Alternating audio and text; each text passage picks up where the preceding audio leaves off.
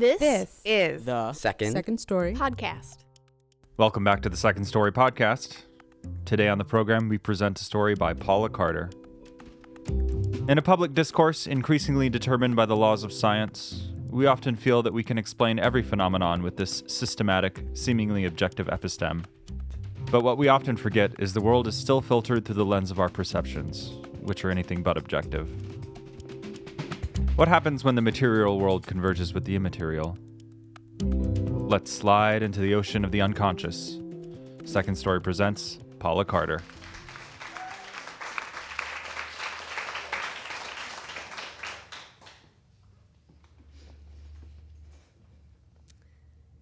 It was a warm summer night in Boston.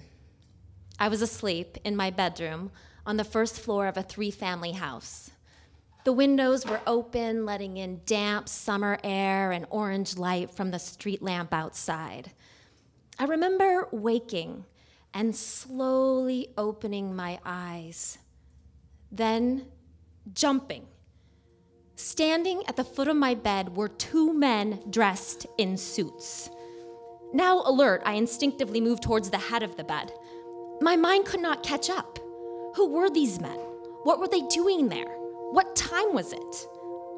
They stood as if posed for a photograph. The man standing a little in front was plump and had a round face, while the one behind wore an ill fitting suit, too short in the arms, noticeable because of the way the white cuffs popped in the dark. Both were wearing striped ties. We stared at each other. No one spoke. My adrenaline was pumping, but my rational mind sensed that something was amiss. I had been raised by a chemist father who approached everything from sneezing to scrambled eggs with an analytical mind. I had been taught that in almost every situation, calm, collected thinking was the right course of action. So I told myself I would close my eyes, and when I opened them, the men would be gone. I did this once, and when I opened my eyes, there they stood. I did it again, squeezing my, squeezing my eyes shut this time. Still, they remained, both of them looking at me as if waiting for something. Were they here to attack me? Steal something? They looked like they could be detectives. Had something already happened? Being a true scientist's daughter, I decided I would close my eyes one more time, and this time count to 10. If the men were still there in the room, I would scream. So I closed my eyes and carefully counted one, two, three, all the way to 10. And when I opened my eyes, the men had vanished. I got out of bed and went into the kitchen, turning on all of the lights. I lived with a roommate at the time who stayed up late into the night reading. He came out to see what was going on. I put water on for tea, and we sat down at our secondhand kitchen table. I can't sleep, I lied. Mark nodded, glad to have company at three in the morning. I meant to tell him what had happened, but couldn't bring myself to say it. It just seemed too unbelievable. For me, things that were unbelievable were simply not to be believed. Anything worth believing had an explanation that was ripe with data. As a child, when I sneezed on a sunny day, my father didn't say, bless you. He said, the sun is causing your eyes to water, and the water is dripping through your nasal passage and tickling your nose. I preferred this to bless you. I love that I could ask my father just about anything and get some kind of answer or reason. The world was a knowable place. You just had to do the thinking, do the research, ask the questions. I remember once watching Unsolved Mysteries with my father. There was a segment about a woman who thought her house was being haunted. During a commercial, I asked my dad if he, thought ghosts existed. He proceeded to tell me all the reasons they could not. The main one being Occam's razor, which is the theory that the simplest explanation is usually the correct one.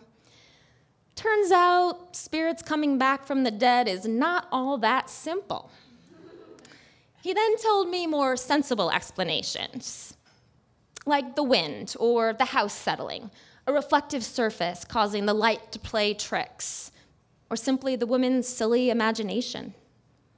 I learned at a young age that things like ghosts, aliens, hypnosis, and ESP were not to be taken seriously. And anyone who thought those things were real was to be treated with a patronizing kindness. In fact, patronizing kindness was my father's default mode. A few weeks after seeing the two men, I awoke again to find a German shepherd sitting beside me. The house that I lived in had once been a large Victorian, now renovated into apartments. My bedroom had most likely been the dining room, wooden floors and high ceilings. In the dark, the room looked expansive. Just as the men had, the dog looked at me, tongue out, as if waiting for something. He had long, pointy ears and his head cocked to the side. I looked back at him. He seemed patient and a little expectant. It was as if he wanted me to do something or say something. We stared at each other for a few seconds. This time I wasn't frightened, I was more confused. What was the dog doing here? I had grown up with a dog, but it was nothing like this dog. If I believed in such things, it would seem this was an emissary from another world, or me in another life, maybe a shapeshifter. Perhaps the ghost of the dog that had lived in this old house years before. But, of course, that couldn't be. I wondered if he too would disappear if I closed my eyes and counted to 10. I tried it, and sure enough, he was gone. It was that simple, that quick. Afterward, I felt disappointed. What would have happened if he would have stuck around for a while? That summer, I was seeing a psychiatrist and had been for a few months. I had told her nothing of the visions until one day she asked me if I was having trouble sleeping. Reluctantly, I said something like, Well, I have had some weird things happen to me in the middle of the night. She looked at me, straight faced, nodding away as I told her about counting to 10. I was convinced her stony exterior was hiding shock and excitement. I imagined her thinking, Finally, a case where someone is actually going crazy. her next question didn't help. She asked, does the dog talk to you or tell you to do things?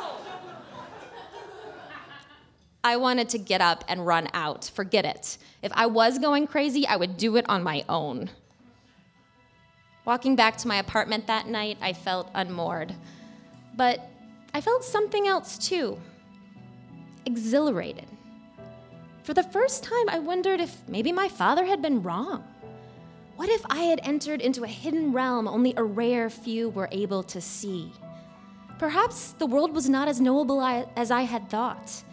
And if not, that meant there were new possibilities to consider. Reality and reason could bend.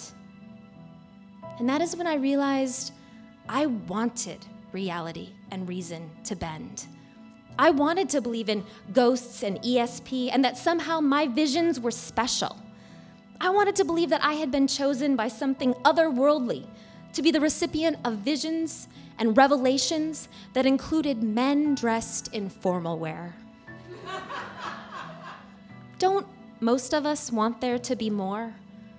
Aren't many of us hoping that there is a place called heaven, or that tonight on the news we will find aliens have been walking among us for years? I mean, there must be more. This can't really be it right? The dog returned not long after. Again, he sat by my bed, tongue out. It was very early morning, and gray light was beginning to fill my room. I lay on my side and looked at him. I don't know why, but again, I didn't speak. I didn't reach out and try to touch him. Like him, I seemed to be waiting for something. I watched as the brightening light caused him to slowly fade into the morning. After telling my psychiatrist about the visions, I got the courage to tell my roommate. We were again sitting at our kitchen table, having dinner, a microwave meal of frozen bean burritos and tortilla chips. After I told him about the two men and the German Shepherd, Mark looked straight at me and said without hesitation, It's hypnagogia. He explained what little he knew and then said he had a book about it. He just hadn't read it yet. He went into his room and rummaged around for a while and then came out with the book Hypnagogia by Andre Mavromatis. As it turns out, this is not as strange or paranormal as it may seem. It is a condition that affects at least a third of the population, perhaps you.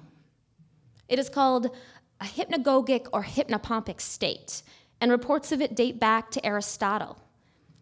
Hypnagogic is defined as the state between being awake and falling asleep, while the sister term, hypnopompic, is the state between sleeping and waking.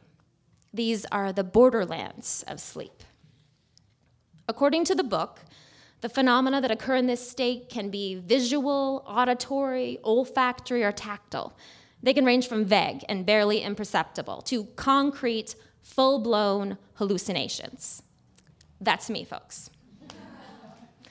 Most psychologists explain it as a kind of dreaming with your eyes open. As I woke up, fragments from my REM dreams got stuck so that I was able to sit up, open my eyes, and move around while still dreaming. However, unlike in a dream, the images appeared to be separate from me. I looked at the book Mark had produced and felt resistance. I didn't want to read the book or even look through it. The one word summary was a reduction, a confirmation of my silly imagination, a confirmation that my father had been right all along, and all this had a very practical explanation. I wanted to dismiss the book say that was not actually what was happening to me. What was happening to me was far more unusual. And I did not read the book, not until much, much later. Science is beautiful. It can elicit the same wonder and awe as the specter of a German shepherd. I can marvel at how my complex brain enables me to dream with my eyes open but that is entirely different than wondering if I had been sent a message from an unknown world. They are two different kinds of awe. One stems from knowing, the other from not knowing.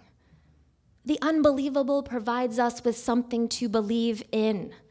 Call it faith, call it humility, call it insanity.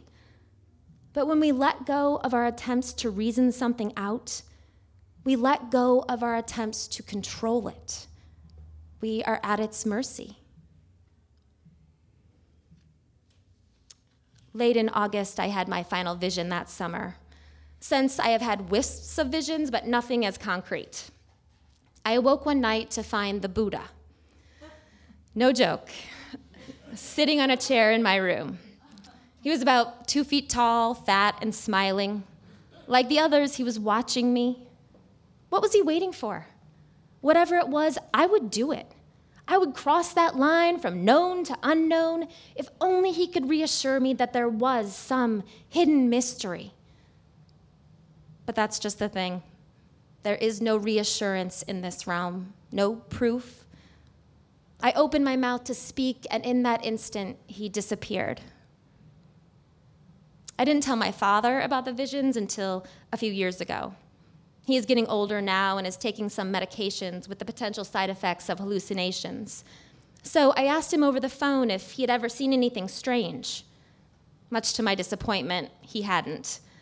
But then he said, Sometimes I get the sense that someone else is in the room or in the house. This seemed just like hypnagogia, so I pressed. At night, when you wake up? Oh no, he said.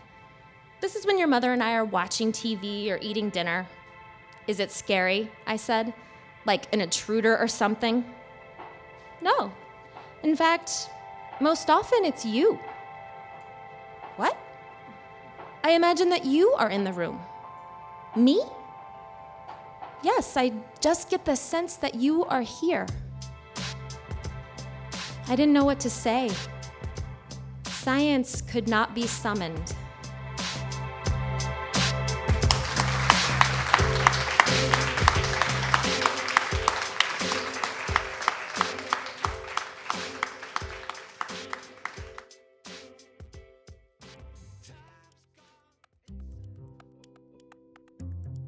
Paula's story was performed at Pub 626 in April of 2016. She was curated by Reshmi Rustebakke and directed by Julian Stroop. Billy Eline designed sound. Second Story is supported in part by the Chicago Community Trust, the MacArthur Funds for Arts and Culture at the Richard H. Driehaus Foundation, the Gaylord and Dorothy Donnelly Foundation, a city arts grant from the City of Chicago Department of Cultural Affairs and Special Events, the Arts and Business Council of Chicago, the Arts Work Fund for Organizational Development, and many generous individuals like you. I'm Nick Kawahara, and This, This is the Second. second story podcast.